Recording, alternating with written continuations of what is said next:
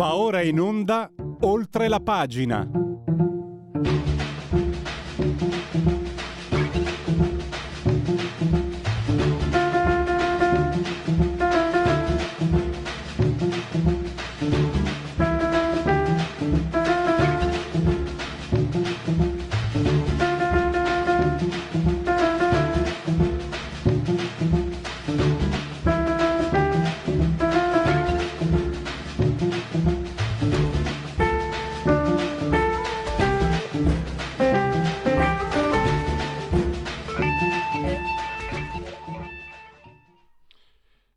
Applausi per questa splendida sigla che apre la trasmissione oltre la pagina di Radio Libertà. Allora, parleremo oggi, oggi è il giorno anche dei libri. C'è parola di scrittore con Claudia Miram Cocuzza che è autrice di un romanzo che si intitola La partita di Monopoli, ambientato a Tormina, un bel giallo uh, fitto di, uh, di, di, dialoghi molto uh, incalzanti, quindi una lettura molto ritmata, molto rapida, eh, con gran parte protagoni- dei protagonisti donne una caratteristica. Parla anche di donne, il, l'ultimo romanzo di Antonio Carulli, lo sapete lui è anche saggista e ha dedicato anche tomi alla politica, qui invece ha um, preferito la strada del romanzo, uno studio della donna, si chiama questo romanzo, ambientato nella Bari anni 30, la Bari che scopre le leggi razziali, le atrocità della guerra e gli imbrogli della politica. Ma prima invece cominciamo, devo dire che questo tema mi sta a cuore in modo particolare, sono legato, mi viene da dire, formidabili quegli anni, tanta voglia di anni Ottanta.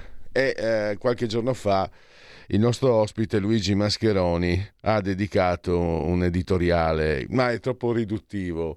Lui scherzando ha detto è un capolavoro, io ho detto no, no, io non scherzo, è un capolavoro, è stato scritto alla grande. Luigi, intanto benvenuto e grazie per essere qui con noi. Pezzo definitivo sugli anni Ottanta ho scritto. Ecco, e io infatti, Luigi, eh, lo sto consigliando a tutti quelli che sono di alta generazione, tu sei più giovane di me, ma grosso modo siamo della stessa generazione. Lo sto consigliando perché ho detto... Eh, capite in pieno cosa sono stati gli anni Ottanta. E capite anche perché non è che abbiamo nostalgia solo, almeno per quanto mi riguarda, pesavo 50 kg in meno, avevo il pelo bruno, era perché erano anni in cui si respirava. Anni che hanno una data di nascita, partiamo da qui e poi ti do la parola, 11 luglio 1982 Luigi, è lì che si percepisce, è lì che la gente scende in piazza e non è solo per una partita di calcio.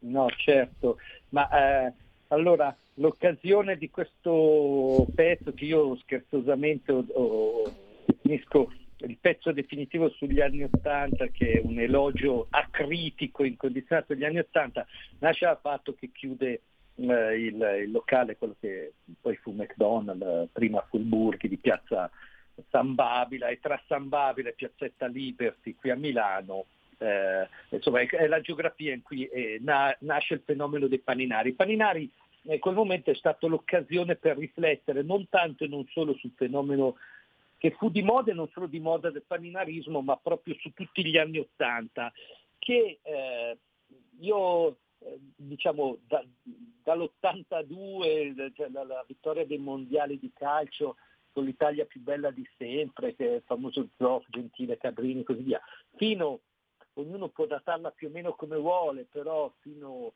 proprio storicamente fino alla caduta del muro, oppure fino alla, alla, al concerto dei Pink Floyd a Venezia, eh, davanti a Piazza San Marco, eh, ecco, eh, quel, quel, decennio breve, del secolo breve, eh, spesso, troppo spesso è stato mh, snobbato, criticato, ehm, ehm, poco considerato come un decennio degli anni, eh, luoghi comuni dicono del, del, riflusso, del disimpegno, gli anni di plastica, il drive-in, i prodromi del berlusconismo che avrebbe distrutto e rovinato l'Italia. Sono sempre stati considerati degli anni un decennio minore e, e, e, anche il paninarismo un, un, un, fenomeno più curioso di costume, identificato con drive-in, brass e così via.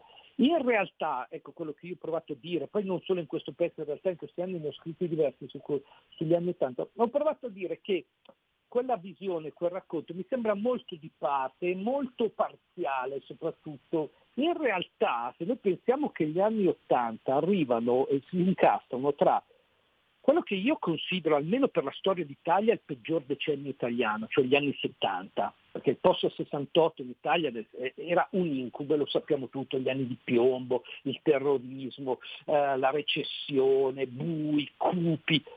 Secondo me uno degli anni, i decenni peggiori del Novecento sono stati gli anni 70.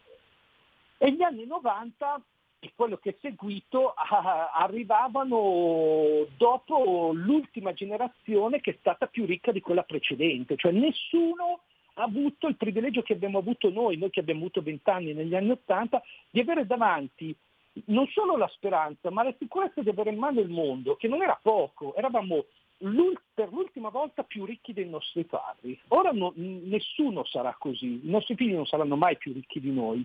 E questo non è poco. E quel decennio fu eh, veramente un decennio di grandissima creatività. Se uno lo vuole schiacciare solo sul fenomeno dei paninari, Wild Boys, quattro sfigati, va benissimo, non è quello il punto. Però quello furono la punta colorata, non so come dire, di un movimento prima di tutto di grande libertà non, eh, erano pieni di idee quegli anni, eh, ma non ideologici, pieni di idee nella musica, nella moda, nel design, pensate al design, nel cinema, nella letteratura, nella vita di tutti i giorni, erano veramente pienissimi di idee, ma non ideologici. Poi de- è stato un decennio pacifico, in cui veramente in Italia, mi fermo qua, comunque mh, ho provato a rivalutare un, un, decennio che troppe volte è stato malamente accantonato, quando invece credo che alla, alla storia d'Italia del costume della, e dell'idea di libertà dato, e della creatività e della fantasia dato tantissimo. Ecco, tu hai anche aggiunto, mi piace riportare ottimisti ma non utopisti, progressisti ma non di sinistra, fammi dire anche libertari ma non di destra, era proprio, non era un, era un disimpegno per essere impegnati in altre cose, tu hai parlato di libertà.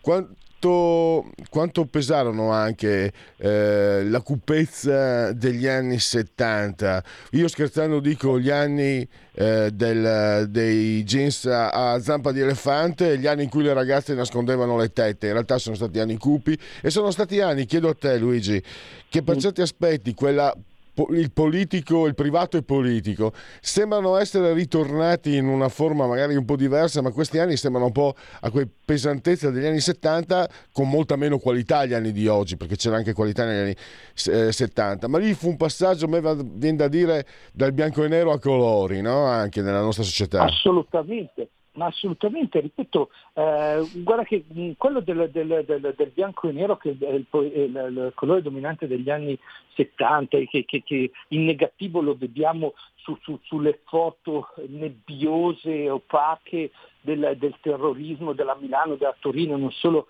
eh, di quegli anni.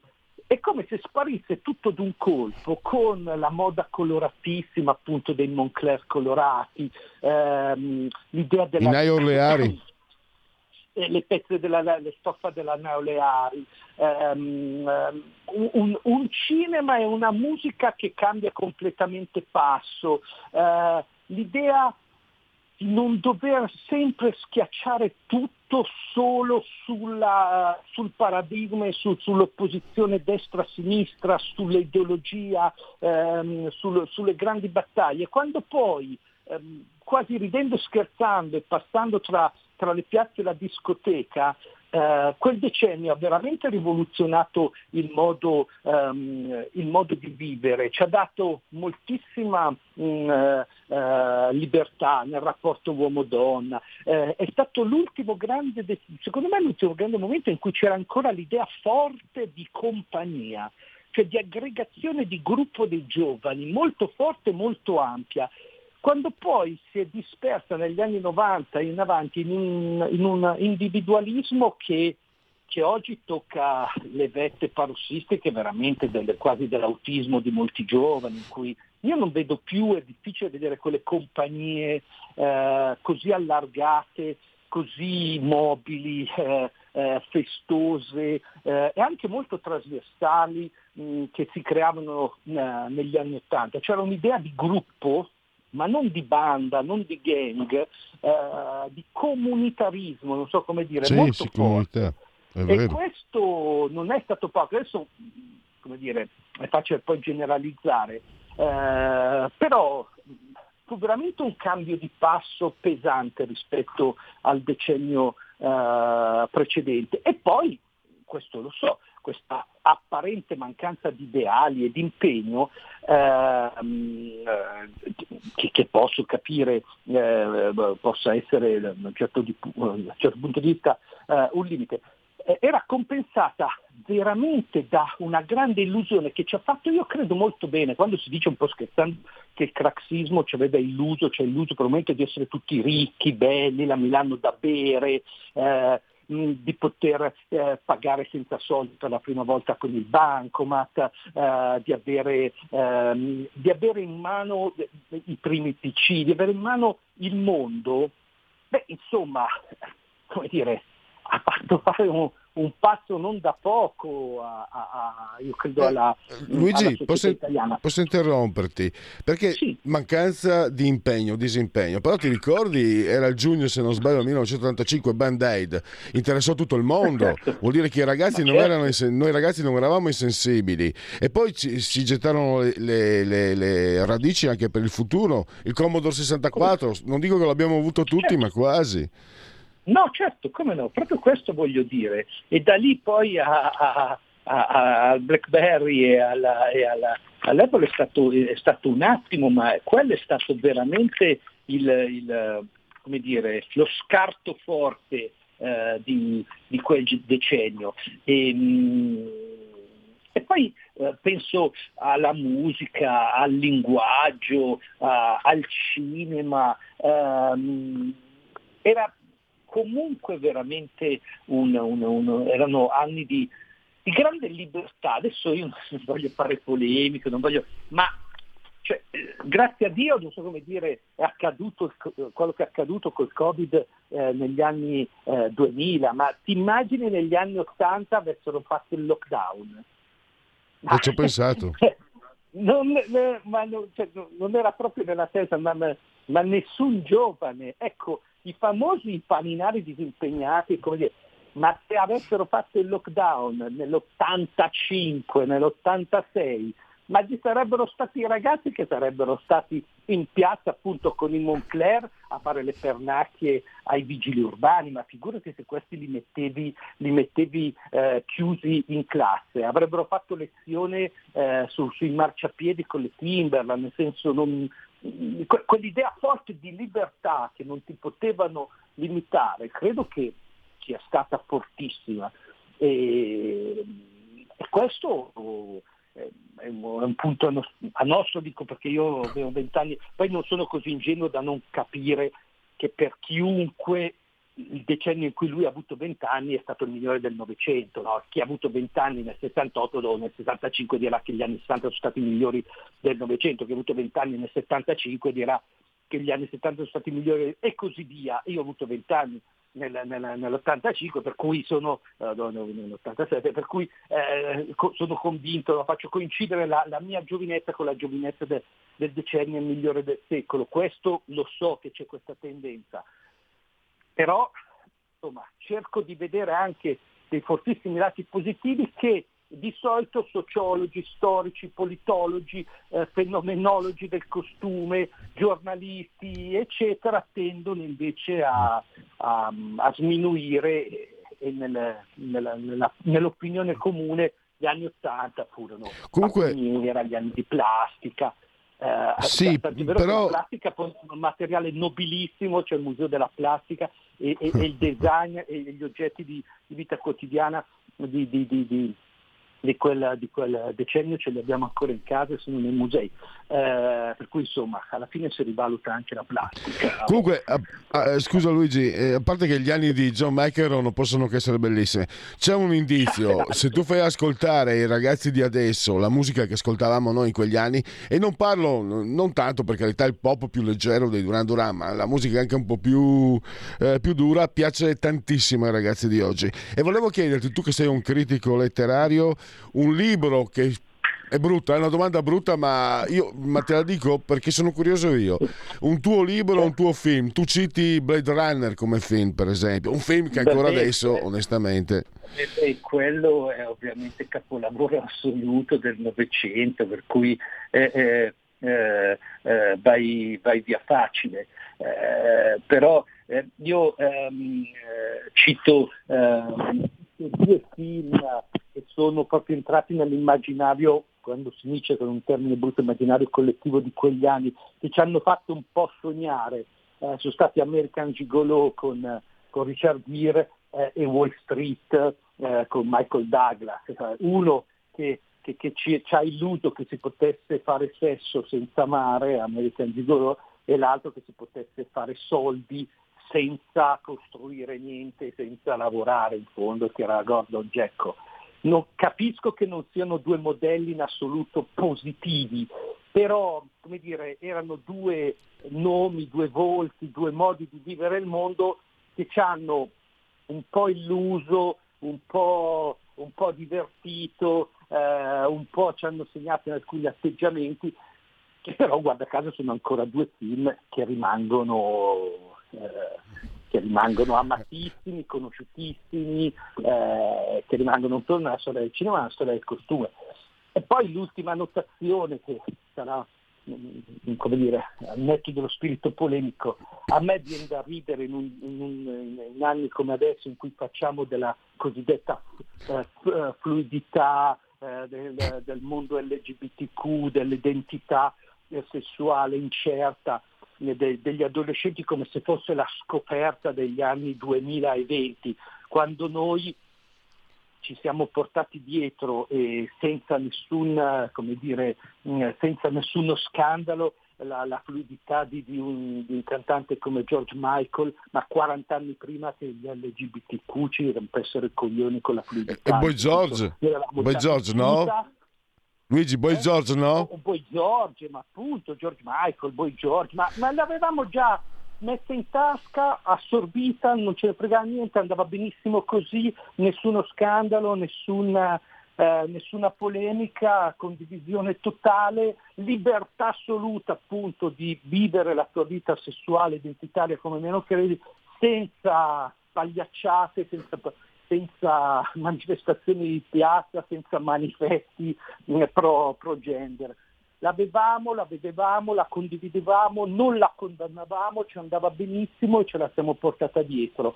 E adesso sembra che abbiano scoperto eh, i maneskin, i ragazzi di oggi, la, la, fluidità di genere, che fa ridere detto a noi che andavamo in discoteca ballando George Michael o, Michael, o, o appunto Boy George. Eh, un'ultima cosa. Eh, Luigi, un'ultima cosa, non voglio buttarle assolutamente in politica, ma una cosa che mi stupì, perché gli anni Ottanta, hai detto, no, attaccati pesantemente da molti, alcuni anni fa, non ricordo più il giornale, un politico insospettabile scrisse un articolo a difesa degli anni Ottanta e ti dico anche il nome e il cognome, Enrico Letta, che è del 67 come te se non sbaglio, o del 66. Certo, certo. Sì, sì, vabbè, ma, eh, ma eh, come dire, questo è un po' quello che dicevo prima, no? eh, tutti tendono a, a, a elogiare, a santificare il decennio in cui loro hanno avuto, in cui si è avuto vent'anni, quindi eh, mi, non mi stupisce, c'è anche questo aspetto da considerare.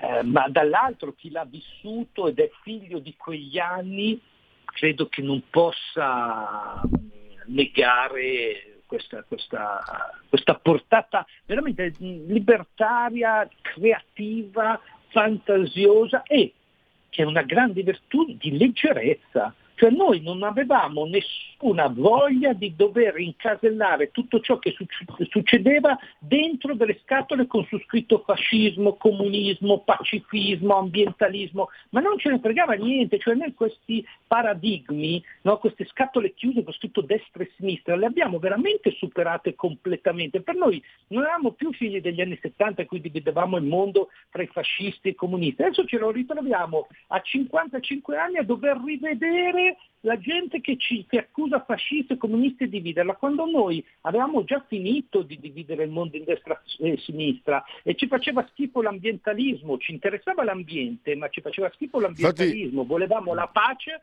ma non avevamo nessuna voglia di fare i pacifisti. Cazzo, se non è questa una grande conquista di quel decennio, qual è? Cioè, Infatti sono stati, sono stati, gli anni nei quali magari al ritmo dei Duran Duran però c'è stato un film che ebbe un grande impatto nella, nei costumi, cioè The Day After, eh, ci fu la perestroica, Glasnost, eh, il disarmo, quindi eh, lì, lì... Eh, ma il nostro, il nostro decennio eh, porta alla caduta del muro di Berlino, non so come eh. dire, cioè, più di questo cosa dobbiamo ecco. fare? Ecco, cioè, io il muro di, di, Berlino è caduto per, per, McDonald's, non so come dire, cioè, arrivava nel mondo McDonald's, arrivava nel mondo un'altra visione eh, della vita eh, in cui comuni- quel tipo di comunismo, quel tipo di, mh, mm, di, di di, di modello eh, sociale non poteva più vivere, cioè se, se, se, n- non che siamo stati noi a farlo, però come dire, l'onda lunga di, di quel decennio eh, ha portato anche a quello. Devo chiudere, Luigi, ricordo ancora quelli della notte, ricordo soprattutto quello che secondo me è il gruppo fondamentale, Elio le storie tese, che eh, secondo me simboleggiano la grande. Certo. E, Luigi, io ti, ti ringrazio molto, ti, purtroppo è finito il tempo, io ti saluto. Luigi Mascheroni, il giornale, grazie. è stato con noi, spero di sentirlo presto, grazie ancora. Grazie.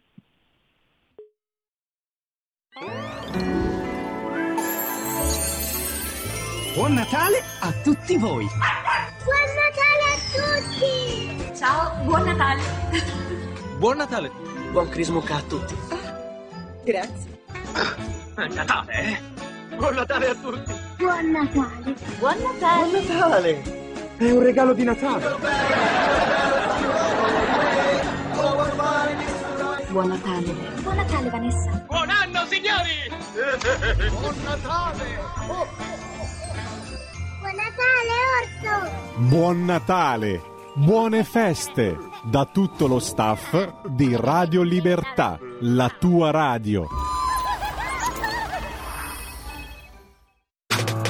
Stai ascoltando Radio Libertà. La tua voce libera, senza filtri né censura. La tua radio.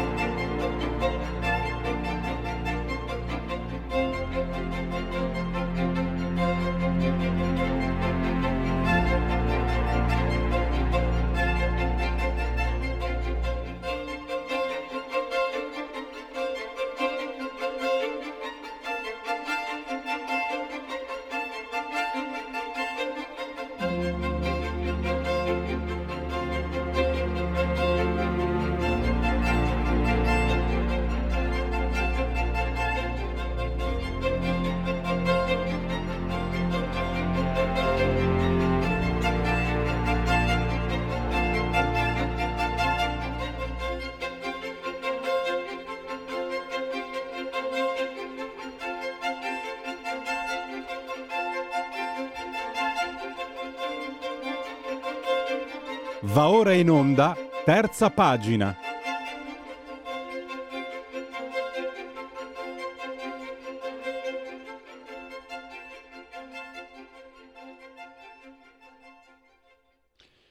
Allora, parliamo di un romanzo che si intitola Studio della donna, le Flanella edizioni, 19 euro, 292 pagine. Abbiamo l'autore, un gradito ritorno, stavamo parlando di Antonio Carulli, saggista, scrittore e che alterna appunto la sua attività di saggista, di analista della, della politica e della storia con quella del romanziere. Bentornato ai nostri, anzi al, al collegamento Skype. Bentornato Sì. a Radio Libertà, ehm, Antonio.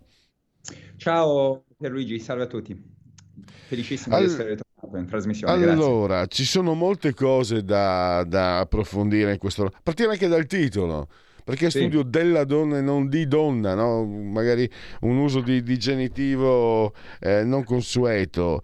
Poi eh, mi interessa ma anche la, la convivenza tra il tuo essere saggista e il tuo essere romanziere e poi ci sono anche, anche il nome del protagonista, Bario. Sono andato a vedere su Google, è un elemento chimico il bario, quindi è curioso. Poi naturalmente hai scelto, hai scelto casa eh, come ambientazione, ma hai scelto la storia come momento. Bari negli anni 30, le leggi razziali, la guerra e la politica del dopoguerra che in realtà è stata veramente e non, e non serve aver visto le mani sulla città per capire che tipo di politica è stata. Al sud, molto al sud purtroppo, ma non è che al nord ci siano state meno soperchierie.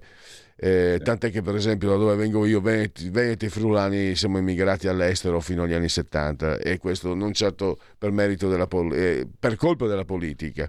Ma andiamo allora con ordine. Eh, partiamo dal titolo, Studio della donna. È una donna particolare che ti piace definire eh, non, eh, non colta, ma Mhm. molto volitiva e che cambia la vita del protagonista che vorrebbe invece essere un, eh, un po' sulla torre nella torre d'avorio, un intellettuale che osserva senza sporcarsi le mani, se posso dirlo con parole mie. Prego Antonio. Sì, eh, gentilissimo. Allora, vediamo un attimino di, eh, di eh, di fare un po' di ordine in questo quacervo di, di- di domande molto, molto stratificate, molto, mm, a loro, eh, a loro modo molto complicate, nel senso mm, chiedono delle risposte ehm, più o meno lunghe. Vedrò di essere breve. Allora, innanzitutto partiamo dal titolo.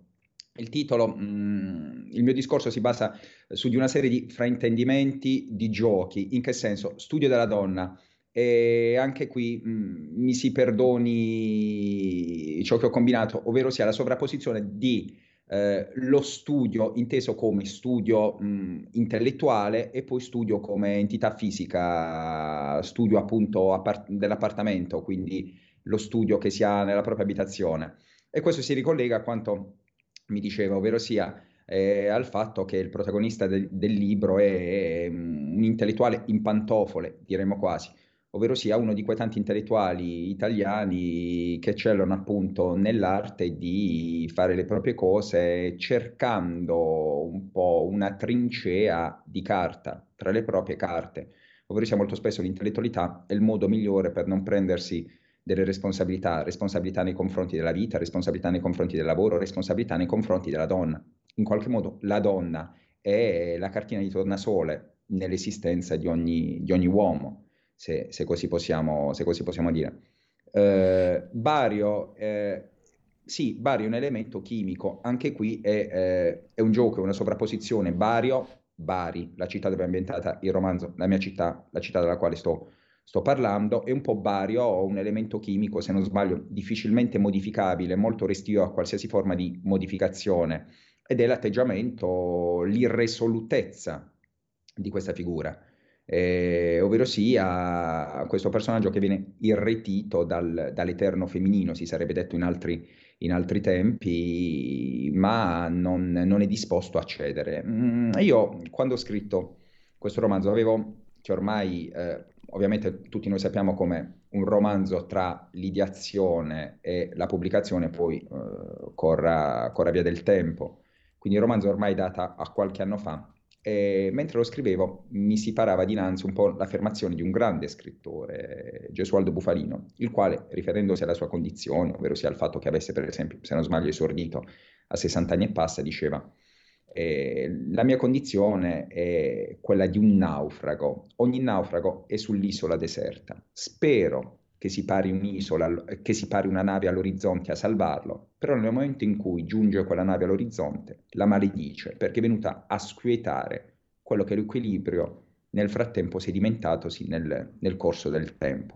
È un po' questa la condizione della figura del, eh, del protagonista del libro. È nella sua isola, nella sua torre d'avorio, spera che qualcuno venga a interrompere la routine, e però nel momento in cui si affaccia costei, nel caso di specie, la maledice ricorrerà a tutta una serie di artifizi, di giochi, per, per appunto perché tutto cambi, ma nulla cambi nella sua, nella sua vita. Un intellettuale, e... ma anche un uomo che mm, non riesce, teme, ha paura di mettersi in gioco, è anche una situazione comunque direi molto, molto comune, forse, forse più adesso che magari qualche tempo fa, non lo so, adesso questa può essere anche un pensiero abbastanza indotto, però, mm, e poi non so quanto sua, sia comune, mm, però eh, dal mio punto di osservazione mi sembra che questo, sotto questo aspetto eh, la paura di mettersi in gioco per scoprire cose di noi che non vorremmo sapere, per scoprire che non siamo quelli che speravamo, per scoprire che gli altri sono peggiori di quello che sono, per devastare certe sicurezze che comunque per quanto piccoline ci davano del, degli equilibri, ecco l'equilibrio, paura di perdere l'equilibrio. È l'uomo contemporaneo, ambientato negli anni 30, ma è l'uomo universale che ha questa difficoltà. E tu hai scelto la donna per, cioè hai scelto uno strumento per certi aspetti classico ma anche fondamentale eh, tanto eh, Antonio non, sì. non, entro nelle polemiche però tu scegli una donna in anni in cui si, si parla molto di fluidità di genere tu invece ecco, eh, nel tuo romanzo fai vivere uomini e donne insomma sì. quindi sì. Non, non, che siano esclusi i fluidi le fluidità di genere però ricordiamoci che ci sono anche gli uomini e le donne ricordiamoci che il, il rapporto uomo-donna è stato anche insomma eh, fondamentale anche nella storia della letteratura. Non voglio ricordare Omero. Eh, ma eh, la guerra di Troia nasce da, da, da, un rapimento di una donna. No, no, ma ci stavo, ci stavo per l'appunto arrivando, sì, hai fatto bene a, ad introdurre questo, questo tema. E, dicevo, la nostra, la nostra, epoca, il nostro periodo vivono in qualche modo di, di, un vizio prospettico che viene da lontano. Ci avevano presentato la nostra epoca, avevano preconizzato, profetizzato la nostra epoca come l'epoca delle infinite libertà, del, del coraggio, della spregiudicatezza. Invece, almeno dal mio piccolo osservatorio, dal, anche anagrafico, io noto che cosa? Che siamo tutti terrorizzati, siamo tutti terrorizzati di interfacciarci agli altri, siamo tutti terrorizzati dagli altri. Voglio dire, l'epoca della libertà, dei rapporti fuggevoli, dei rapporti senza responsabilità, eh, non, non, mi pare si sia mai, non pare si sia mai affacciata. Eh, lo, stesso, lo stesso libro, voglio dire, gli stessi miei libri, perché io ormai un lustro fa scrissi un libro che più o meno in filosofia era la versione filosofica di quanto qui affermo in maniera in maniera letteraria, eh, ruotava attorno al tema della, della gravidanza, della paternità, della, della, maternità, ma il tema della gravidanza, che cos'è in fondo? È il richiamo alla responsabilità voluta, capitata, mh, mm, for, fortuitamente capitata tra i piedi, così all'interno, all'interno di un rapporto, però la gravidanza per me rimane la responsabilità. Relativamente poi al titolo, eh, eh, qui mi, mi interfaccio all'ultima all'ultimo discorso che hai sollevato, anche qui studio di donna, quindi un termine molto tradizionale, tirato fuori dalla, dalla bozzettistica, ma poteva chiamarsi anche studio di femmina, studio della donna. Voglio dire, il meridione, il meridione d'Italia, alla fine, nel meridione d'Italia è un matriarcato, per dirla con, con Bachofen. Ormai anche qui viviamo in una bolla dove il meridione d'Italia è un po' diventata eh, la terra promessa di ogni emancipazione turistica o meno. ma lì sono sedimentati determinati rapporti, voglio dire, la figura della donna è assolutamente centrale all'interno del meridione d'Italia. Mi è bastato osservare mh, mm, i miei vecchi, la, la, stessa figura, la, stessa figura, mia materna, sono figure di, di grande intelligenza, di grande forza. Se ci pensiamo anche qui, la parola, la stessa parola patria rimanda al padre per una figura femminile. Quindi è un libro di impianto assolutamente tradizionale, dove gli uomini fanno gli uomini e le donne fanno le donne. Sì, infatti Antonio si dice madre patria, è abbastanza eh, interessante. Io, io volevo anche eh, capire, sì, in questo romanzo uh, immagino che tu mh, mm, offra anche delle, delle letture del contemporaneo, vedo che tu parli di, di leggi razziali, la guerra e le, la sporcizia della politica. Eh, purtroppo tu hai scritto qualche, cioè tu hai ideato questo romanzo alcuni anni fa, guerra, sporcizia della politica, le, leggi razziali no, per fortuna, però magari qualcuno eh, ha visto nel, nei tempi del Covid delle situazioni un po', de, degli aspetti un po' estremi, non lo so, adesso non voglio entrare in quello, però anche questo, insomma, negli anni 30, tra l'altro mi è venuto in mente anche che eh, sono gli anni in cui si è affermato il fascismo, cioè sono anni in cui non voglio entrare nel fascismo antifascismo, ma sono anni in cui la precedente debolezza delle classi dirigenti, la, la, la inconsistenza delle classi, che era Snitti, insomma, mi mette lui è il nome più, sì. e, è colpevole perché adesso l'antifascismo e il fascismo sono tutti fascisti. Ma attenzione, io vedo come analogia aspetta, quello che vedo io, no, a me sembra di vedere un'analogia terrificante, premesso che io proprio non, il fascismo non lo voglio neanche sentire nominare, e a me stava sulle balle enormemente Mussolini, quindi mh, proprio eh, mi sta, ecco, se ci, fosse, se ci fosse il fascismo io sarei in galera, tanto per cominciare, o comunque dovrei stare zitto, dovrei mordermi la lingua e per un parreserca come me sarebbe un problema. Ma stavo dicendo che però vedo la stessa medesima inconsistenza, debolezza eh, delle classi dirigenti di allora incapaci come quelle di oggi di dare delle risposte, di trovare delle soluzioni. Ed ecco che arriva l'uomo forte. Sì. No, ma eh, il, libro, il, libro, ripeto, si basa su di una eh, serie di quantità che io definirei immodificabili. E c'è poco da fare, l'uomo è quello, da, da Adamo ed Eva, da Tucidide. Eh, la grande illusione dei nostri tempi è che tutto si possa modificare. Invece io continuo a credere, e per fortuna sono in buona compagnia, che vi siano delle quantità immodificabili. La morte, l'uomo. L'uomo è una radice storta, c'è poco da fare, facciamocene una ragione. Motivo per cui la politica dovrà sempre avere a che fare con questa cosa che è l'uomo. E per fortuna direi perché se l'uomo fosse una creatura angelicata, de quo la politica cesserebbe di avere, di avere qualsiasi forma di, di, utilità. Stesso discorso per, per, la medicina. Se l'uomo non si ammalasse, la medicina verrebbe, verrebbe a cadere di, di, ogni utilità, di ogni, ogni fungibilità.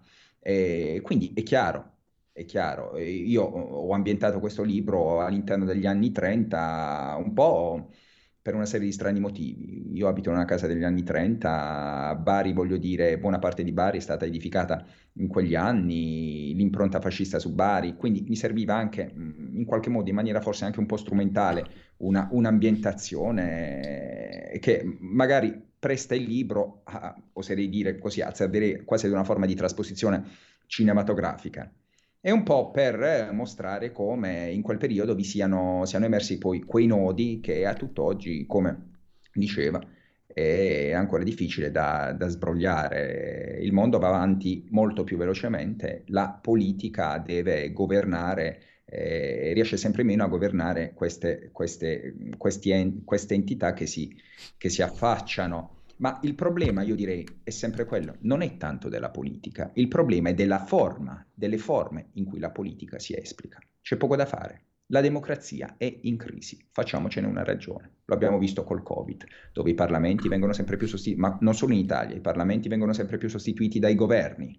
La tecnica svolge un ruolo che inevitabilmente 60-70 anni fa non poteva svolgere. È chiaro che qui dobbiamo ripensare, e non è facile, ce ne stiamo rendendo conto, E dobbiamo ripensare la politica più che, mh, voglio dire, arroccarci attorno a queste discussioni sterili, fascismo sì, fascismo no. Il fascismo è un episodio storico dolorosissimo, vergognoso, sia lasciato agli storici di professione.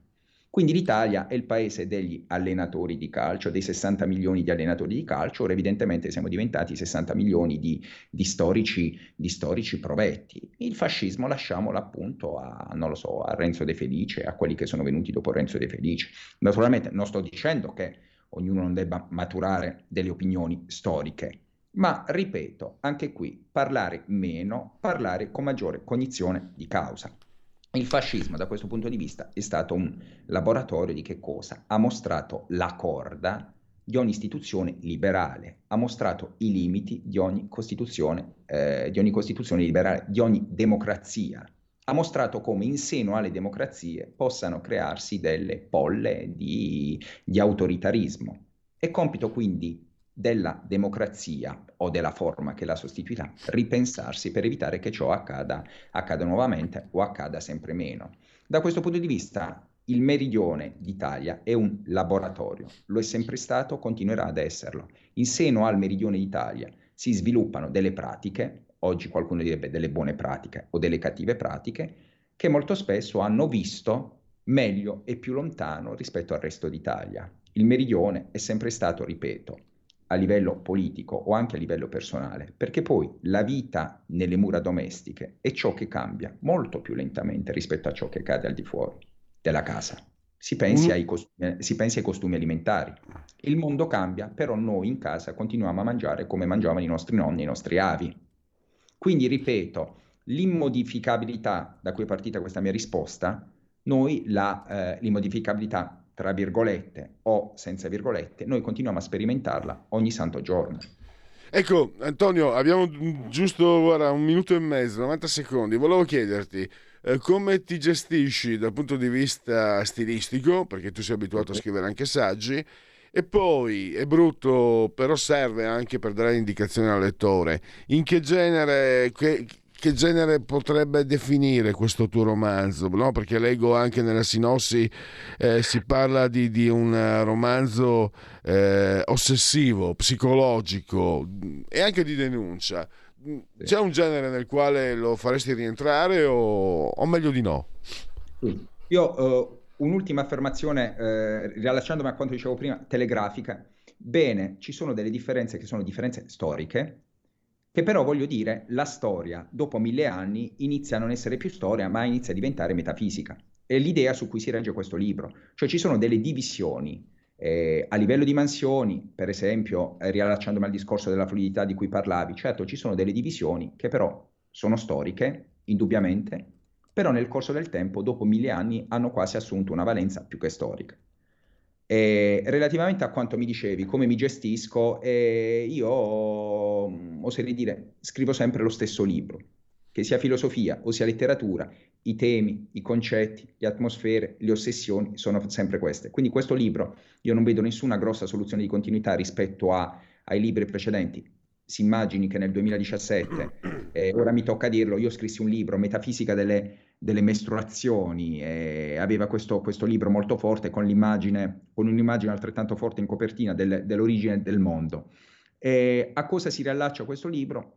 Si riallaccia alla tradizione, voglio dire, io non lo so, naturalmente qui sto bestemmiando, eh, è un romanzo di impianto classico, qui voglio dire, sto bestemmiando due nomi, i primi due nomi che mi vengono in mente, voglio dire, mh, pecchero di, naturalmente non mi sto paragonando, voglio dire, sono un lettore, ho letto a lungo, non lo so, Gabriele D'Annunzio, Thomas Bernard, quindi direi, naturalmente non sono neanche l'unghia del piede di questi, di questi signori, però direi, quanto alle ambientazioni e quanto ai miei gusti, eh, da adolescente lessi tanto D'Annunzio, probabilmente qualcosa di quella prosa mi sarà rimasta, naturalmente, una briciola, relativamente alle ossessioni, eh, e poi, poi, come dico io, il libro è un romanzo, però entro certi limiti è un finto romanzo, ovvero sia molto spesso dei personaggi quando parlano enunciano le proprie visioni del mondo e questo un po' lo avvicina a quei personaggi di cui dicevo, di cui dicevo poc'anzi di Thomas Bernard, dove qui almeno c'è qualche discorso diretto, in quei libri non c'è nessun tipo di discorso indiretto, sono solo libri che avanzano con discorsi dire- indiretti,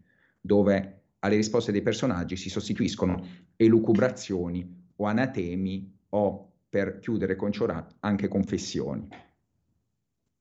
E un Cioran è, un, è una chiusura... Guarda, me lo porto come un feticcio, la mia coperta di Linus, è quello sì, degli inediti. Lo leggo, è, lo leggo. davvero come vedi c'è una certa affinità.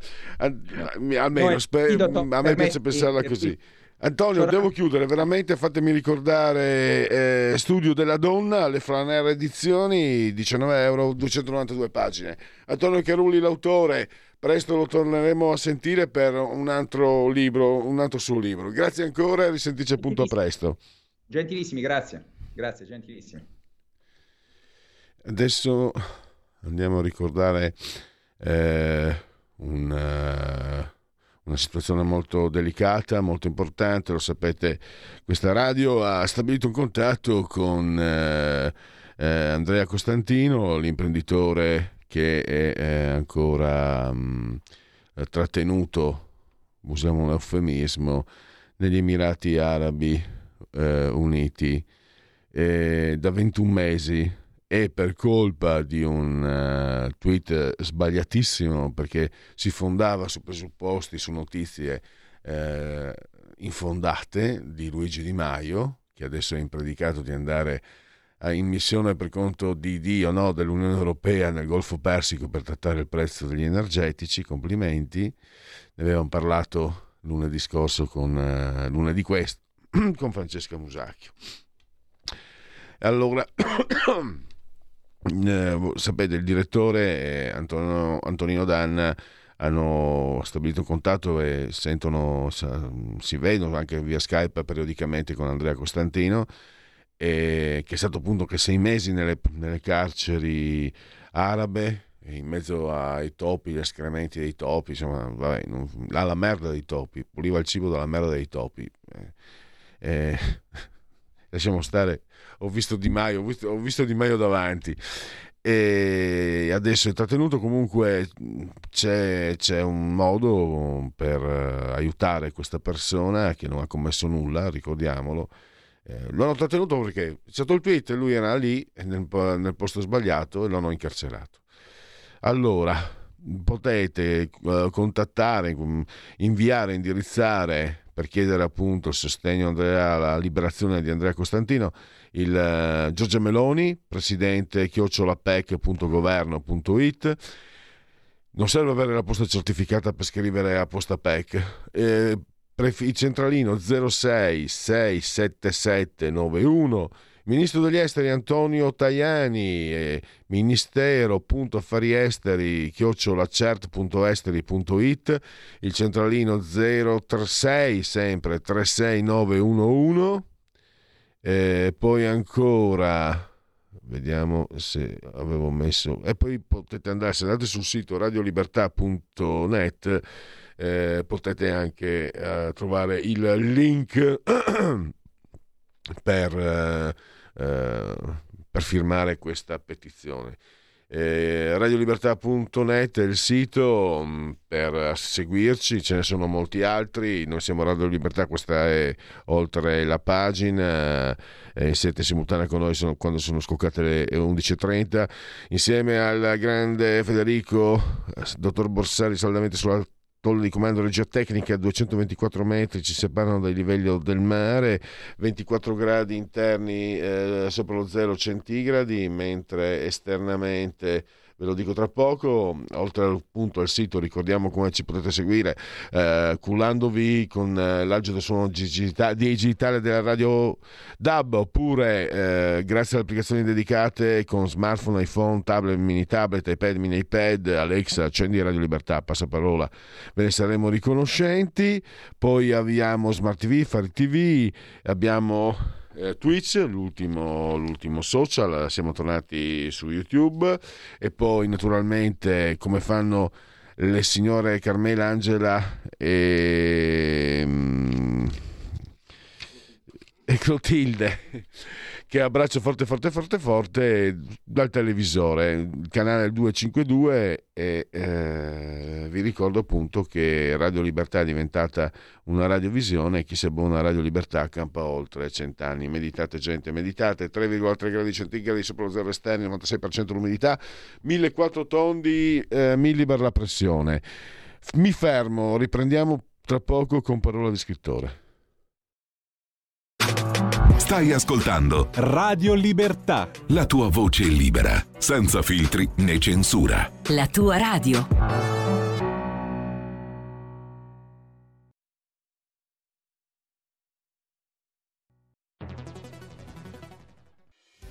Quotidiano di Sicilia, il quotidiano d'Italia, l'informazione che ribalta i luoghi comuni, una vera visione dei fatti, l'Italia vista da sud. Ogni siciliano che vive in Italia e nel mondo è una risorsa, è protagonista della crescita della nostra nazione. Dai forza alla crescita della nostra isola, abbonandoti al QDS digitale più archivio a soli 99 euro annui.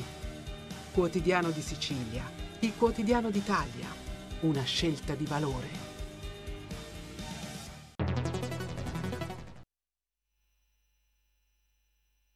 Non si fuma nella stanza del bambino. Ecco, probabilmente si potrebbe immaginare pensiero, allucinazione, forse sogno, in questo dolce, chiamiamolo così, mondo, in questa luce, si potrebbe dire morbida, lenzuola rose azzurre, senza mai rompere, certo, la tradizione.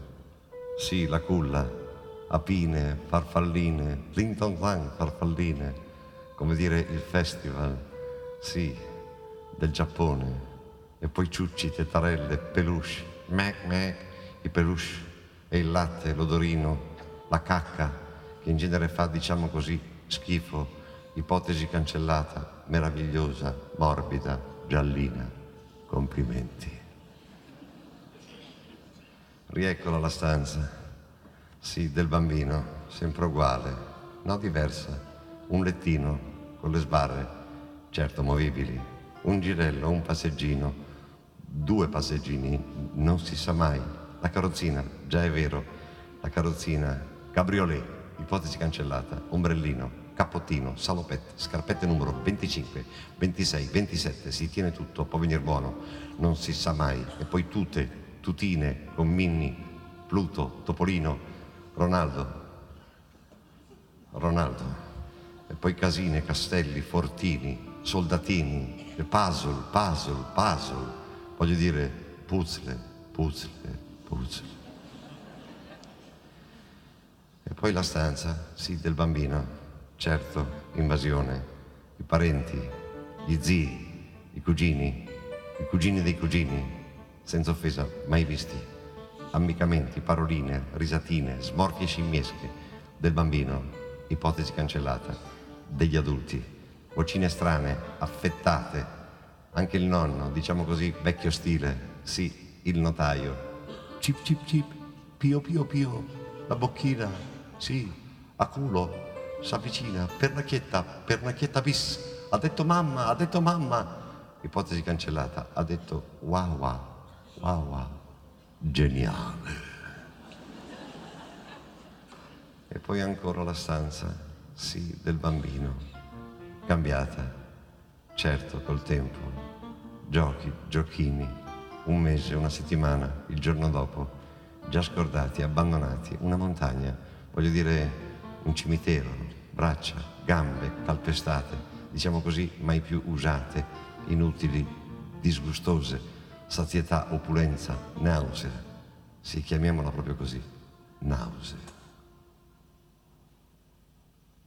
Ecco, probabilmente si potrebbe immaginare in questo assurdo, chiamiamolo così mondo, pensiero, allucinazione, forse sogno, lampo improvviso, canzone, gioco di bambini, oggetti, oggettini rifiutati, sì, con violenza, grande fuoco, incendio, sì, doloso, in questo lurido, chiamiamolo così, mondo, grande fuoco, grande fuoco, incendio, gioco di bambini, intuizione precoce, purificazione, situazione mondo. Certo immaginiamo tutta quella roba che brucia, brucia, brucia. Fazzoletti, pannolini omogenizzati, pupazzi, pupazzetti, trenini, carrozzine, Barbie, mazzinga, altri mostri. Certo un sogno meraviglioso, impossibile, mai sognato. Invasione, tutto qui. Macchinine, pile, luci, suonini, cani, gatti, coniglietti, coccodrillini, robottini e ancora Barbie. Barbie che lava, che stira, che si spoglia, Barbie che piscia, che caga, e spade, corazzi, razzi, calastico, che sparano, uccidono, distruggono, e mostri, mostri orrendi di plastica, lucidi, argentali, spaventosi, e tutta, tutta quella valanga di merda che farebbe diventare, diciamo così, imbecille anche il giovane Albert Einstein.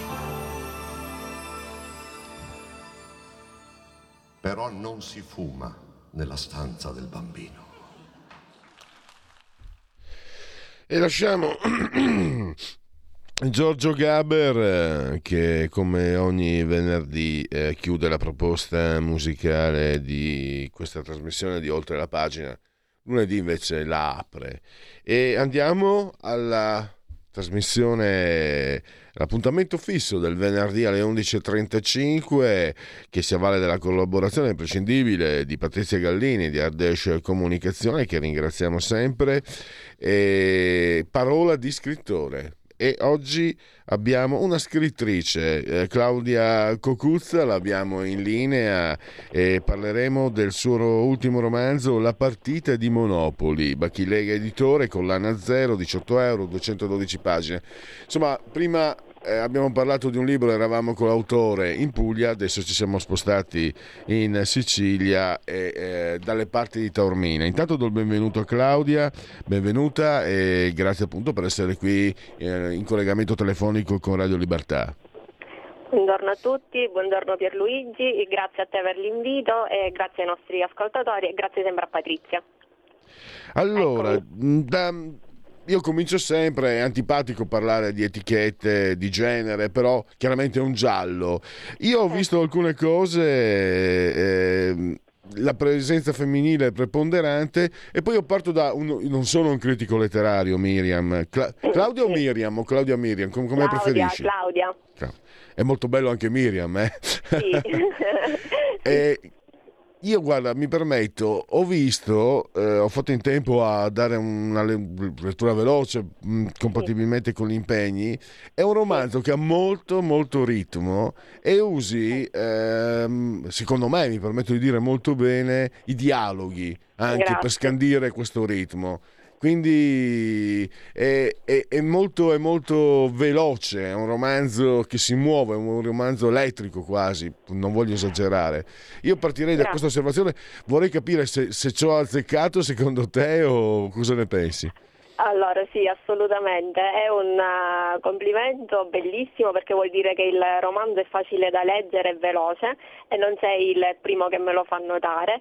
È um, una dote che io credo di aver acquisito al banco della mia farmacia, perché io sono una farmacista e quindi i dialoghi che trovi riportati sul testo sono dialoghi che molto spesso riesco a cogliere al banco. E quindi mm. per me è molto più facile descrivere una scena attraverso il dialogo che non attraverso la descrizione, che poi è un po' quello che andrebbe fatto se, se, dobbiamo assolvere la regola dello show don't tell, ma a me viene particolarmente facile perché ho un'esperienza di, di 8 ore al banco da oltre 15 anni e quindi è, è qualcosa che ho acquisito attraverso l'esperienza lavorativa che non attraverso lo studio delle tecniche di scrittura. Viene da pensare anche che, che mh, con la tua professione hai imparato anche a gestire ricette, dosaggi, eh, anche, eh. anche questo lo ritroviamo. Sì, sì, le mie protagoniste sono due donne, è una coppia investigativa sui generis, è un maresciallo dei carabinieri, donna che Stefania Barbagallo e la sua amica farmacista Clara Martinez. Eh, l'indagine ufficiale è condotta attraverso i mezzi dell'arma dei carabinieri, quindi un'indagine tradizionale, però ehm, le informazioni che Clara riesce ad acquisire al banco aiuteranno Stefania nel portare avanti un'indagine complicata e, e quindi ho voluto un po' mescolare quello che proviene dalle mie letture perché sono sempre stata una fortissima lettrice di giallo e thriller e da quello che viene dalla mia esperienza professionale. E poi c'è molto di me come mamma uh, nella storia di Stefania quindi ho fatto un po' un miscuglio di quello che è la mia vita, di quello che sono state le mie letture. Io sono anche redattrice per diversi siti letterari, eh, uno in particolare che è Thriller Nord, è specializzato nella letteratura giallo thriller e noir. Quindi la, anche la mia formazione da lettrice traspare, credo, dalle pagine.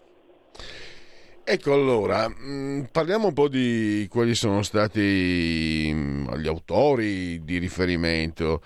Ma a me piace parlare non solo di libri, ma se, se ci sono anche le serie televisive, perché no, anche i fumetti. Eh, c'è qualche autore che preferisci in particolare? Eh, Chiaramente abbiamo capito, gialli, a gialli a tutti i costi. Realtà no, io leggo tutto, ma anche romance, mh, narrativa generale, leggo di tutto. Eh, quello che mi viene un po' più difficile è il fantasy, non è nelle mie corde. Eh, sarò banale perché sono siciliana e abbiamo parlato di gialli, ma uh, il mio riferimento è Camilleri, eh, ma a partire dalla lettura dei romanzi, tutta la serie di Mondalbano ma non solo, anche gli storici su Vigata e, ehm, e poi la serie televisiva, però molto, eh, tanto il thriller nordico, eh, la Lackberg, eh, Nesbo, da, dalla Lackberg per esempio eh, ho preso spunto per eh, la figura della, del maresciallo eh, perché Erika di Camilla Lackberg è una mamma eh, giornalista che indaga ma ha tre bambini Ora non ci voleva lei per prenderla come esempio perché anche io ho due figlie che si chiamano Giulia e Laura come le figlie di Stefania, il, mm. il maresciallo Barbagallo. Però eh, la commissione tra eh, la vita familiare che si intreccia al giallo eh, un po' sì, anche è nei romanzi della Lackberg e ho pensato che poteva essere utile anche al mio caso, anche perché è la mia esperienza diretta di, di mamma lavoratrice.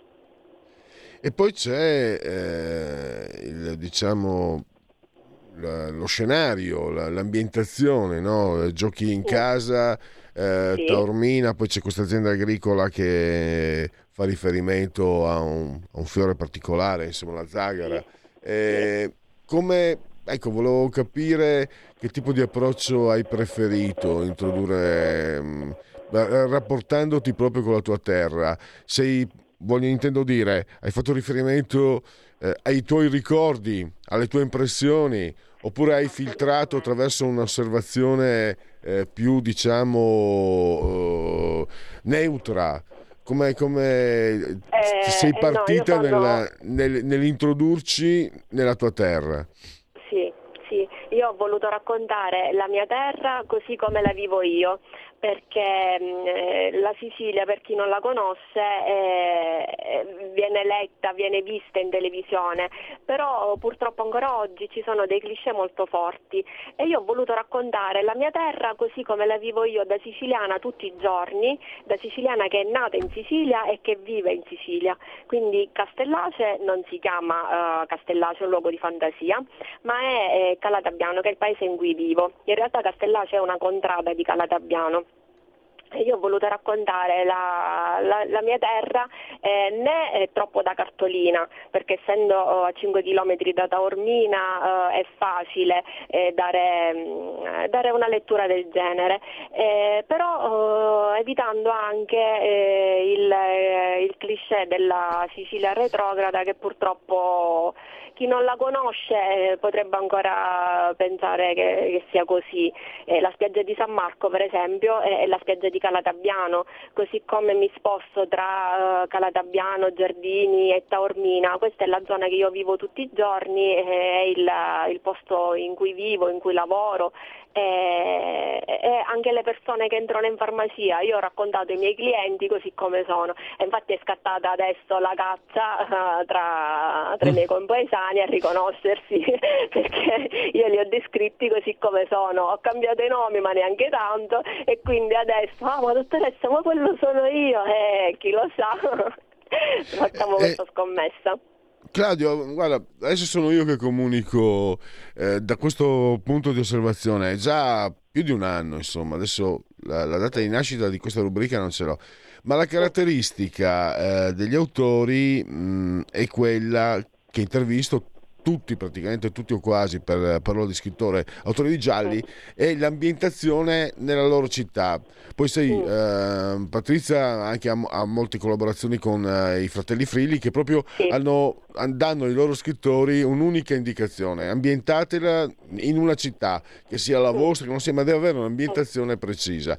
E tutti mi danno poi, guarda, Genova, Torino, Milano, ehm, Cuneo, eh, Bologna, Roma, Napoli, tutti mi danno poi alla fine, mi raccontano questo rapporto con il lettore, il lettore che riconosce il vicolo, l'ambiente, la via, il lettore che cerca di riconoscersi in uno magari dei protagonisti di transito, non necessariamente nei protagonisti. Alla fine sono tutti uguali i lettori, l'Italia è tanto differente, ma i lettori sono, hanno sempre la stessa ma, reazione. Ma io, io, ti confermo da lettrice, è una cosa a cui tengo, cioè se l'ambientazione è realistica, eh, ma addirittura reale oltre che realistica, eh, la lettura è più immersiva.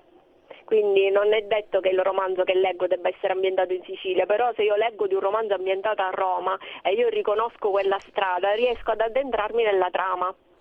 Quindi sì, secondo me bisognerebbe, eh, non dico ambientare nel posto in cui si vive, ma almeno un posto che si conosce bene, perché è difficile altrimenti eh, permettere al lettore di, di immergersi nella, nella storia, Infatti, tutto più realistico questo è un tema che rientra, no? perché rientra in questa trasmissione, questa argomentazione, perché lo dicono i dati, eh, durante il lockdown c'è stata una ripresa notevole della carta stampata mm. e eh, l'attività del, di produzione delle, di, degli editori di libri gialli eh, attesta e conferma che questi libri hanno molti lettori, no? perché eh, già tu sei, cos'è questo il terzo romanzo tuo Claudia? Non ho sentito, scusa. Eh, volevo capire, non vorrei che, che aver sbagliato il terzo romanzo tuo o di più? No, questo è il mio romanzo d'esordio. Io ho vinto un premio letterario che è il Gaffagnano in giallo e ho vinto nella sezione romanzo inedito. Ah. E, ed è il, il, il romanzo con cui esordisco. Allora ti dico che ci sono autori che ho avuto il piacere di intervistare che sono arrivati anche qualcuno al sedicesimo appuntamento cioè eh. lo stesso protagonista, protagonista di 16 eh. romanzi. Quindi vuol eh. dire che il pubblico si affeziona e sì. quando, quando, l'autore funziona, quando l'autore è bravo, io ho detto è un romanzo che, ha, che è cadenzato, che ha ritmo, che, che, che ingolosisce quasi la lettura, pagina, una pagina tira l'altra come le ciliegie, viene da dire, ma eh, anche questo no, volevo dire che a fronte di una crisi del, del, leggere del romanzo c'è questo comparto che invece funziona molto e io credo che questo sia un ingrediente molto forte, quello di parlare di ciò che si conosce.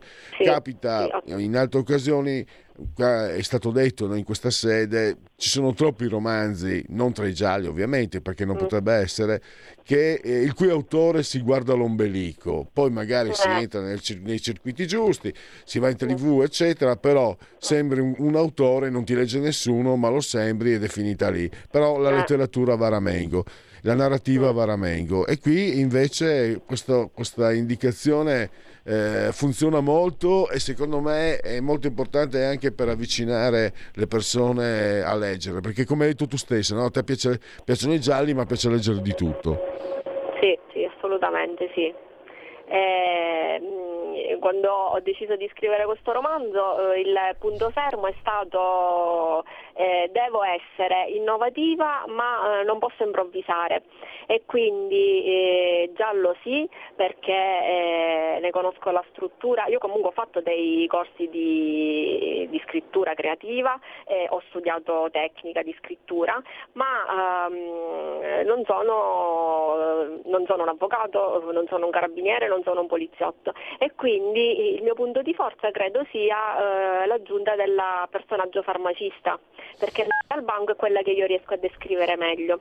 E adesso sto scrivendo uno spin-off della partita di Monopoli mm. in cui l'indagine è condotta esclusivamente al banco e quindi sarà un cosi crime in cui l'investigatore è un, un investigatore amatoriale ed è il farmacista. Quindi spero che questa evoluzione venga ben accettata, anche se eh, la partita di Monopoli è autoconclusivo nell'indagine, ma resta aperta eh, la possibilità di un sequel eh, nella, per quanto riguarda la vicenda personale delle protagoniste e quindi aspetto di, di, avere il riscontro da parte dei lettori sulla partita di Monopoli e eventualmente proseguire. Già mi chiedono ma Stefani Attilio come finisce? Eh, non, non si sa. Adesso vediamo.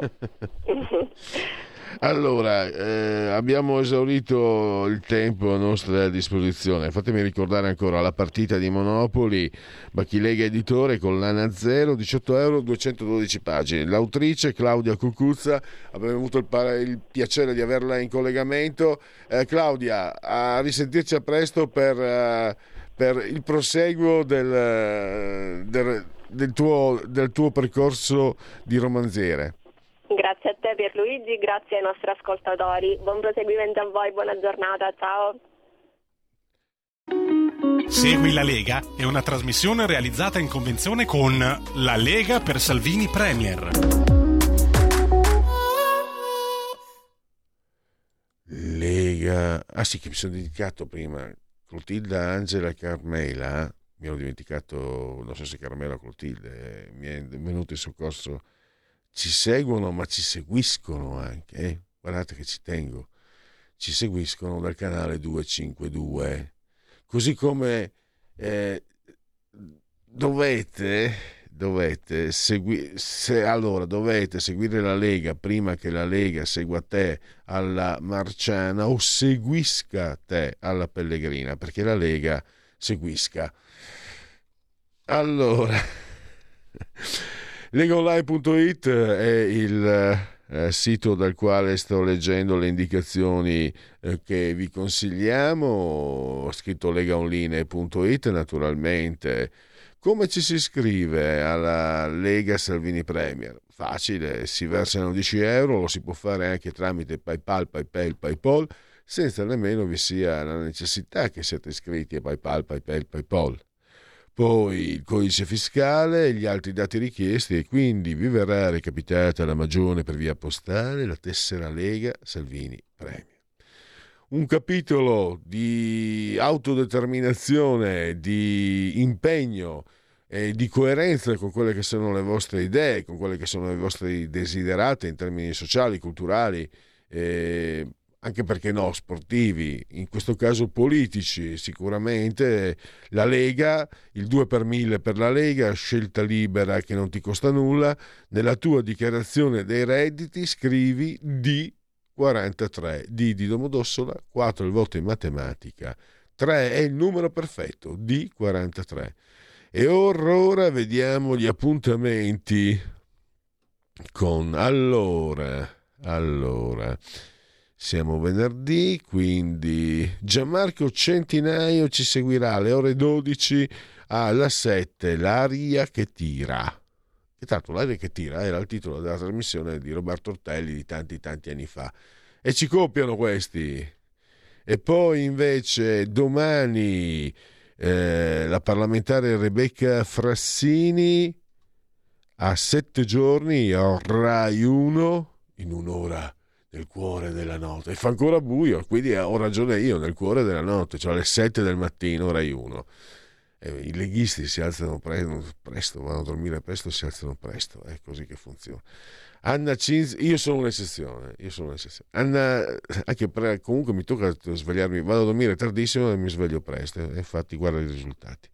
Anna Cinzia Bonfrisco, eh, che è un europarlamentare, anche lei proprio altro che ora Antelucana alle 7.30 Antelucano non, non ha nulla a che vedere con la Basilicata, non lo dico per qualche genio di mia conoscenza. Allora, eh, che sborone che so. Dunque, è molto importante invece Rai Radio 1 ehm, alle 7.30 Anna Cinzia Bonfrisco, europarlamentare della Lega. E poi domani, questa è un'ora molto presta, alle 9.40 sempre del mattino, a Coffee Break alle 7 con il responsabile economico della Lega, il parlamentare, l'onorevole Alberto Bagnai. Alle 10.05 l'europarlamentare Marco Campomenosi, lo potete vedere o ascoltare appunto Europa Rai 3 10.05. Bypassiamo il sabato e andiamo a domenica all'alba alle 11 del mattino Massimo B. Tonci, sottosegretario alle imprese, eh, ad agenda Sky TG24 e direi che eh, li ho detti tutti, che bravo che sono. Loro te canche te gambe a coda. Segui la Lega è una trasmissione realizzata in convenzione con La Lega per Salvini Premier.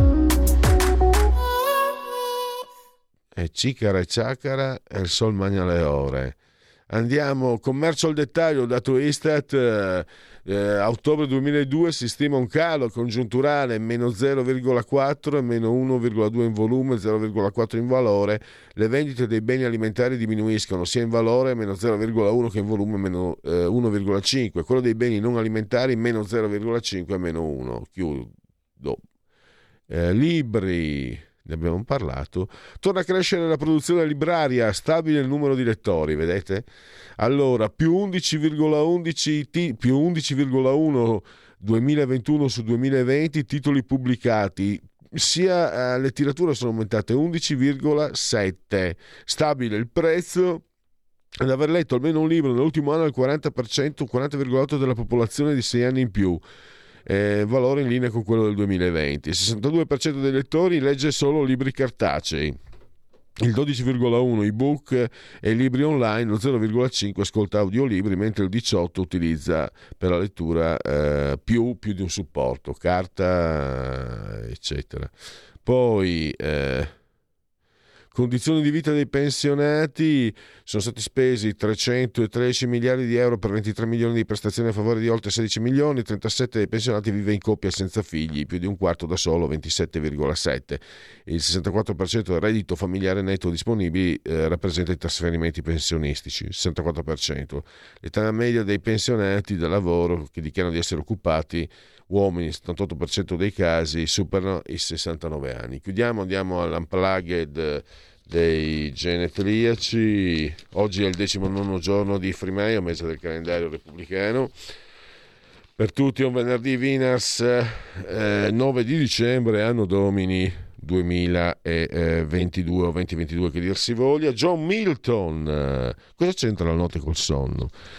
Poi Winkelmann, il teorico della bellezza ideale, ho letto un suo saggio tantissimi anni fa, sul, lui si rifà al classicismo eh, greco No, lui, disse l'unica via per noi di diventare grandi è, se possibile, insuperabili, l'imitazione degli antichi. È molto interessante. Io l'ho trovato complicato perché francamente gli autori tedeschi li ho sempre trovati complicatissimi.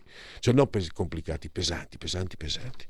Comunque lui fu ucciso, pensate, a Trieste da un suo amante che era un pregiudicato toscano che lo uccise e lo derubò. Poi il suo amante venne catturato e giustiziato in piazza Trieste con la tortura della ruota. Cioè il condannato veniva legato nel 1700 1768 il condannato veniva legato alla ruota e poi eh, preso a mazzate finché gli spaccavano tutte le ossa e poi sopraggiunta morte. Dalton Trumbo, gli sceneggiatori di Hollywood sono abbastanza intelligenti da sapere descrivere spazzatura, ma non lo sono abbastanza per ovviare al problema. Ishu Danielovic, Kirk Douglas, tre nomination, zero Oscar, John Cassavetes, eh, che è stato attore e regista, Rosemary Baby. Poi Edoardo Sanguinetti, uno sguardo vergine sulla realtà, ecco ciò che io chiamo poesia, il gruppo 63. Judy Denk, attrice, nomination un Oscar, Gianni Cavina, attore bolognese, Felsineo, Sonia Gandhi, eh, leader politico indiano, ma lei è vicentina, Sonia Maino.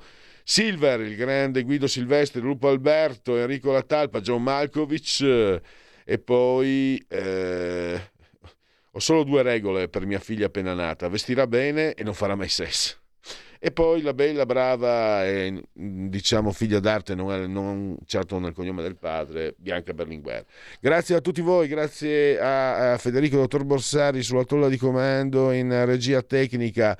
Sta arrivando eh, il giallo Radio Club e quindi state lì. E grazie e buon proseguimento. Miau.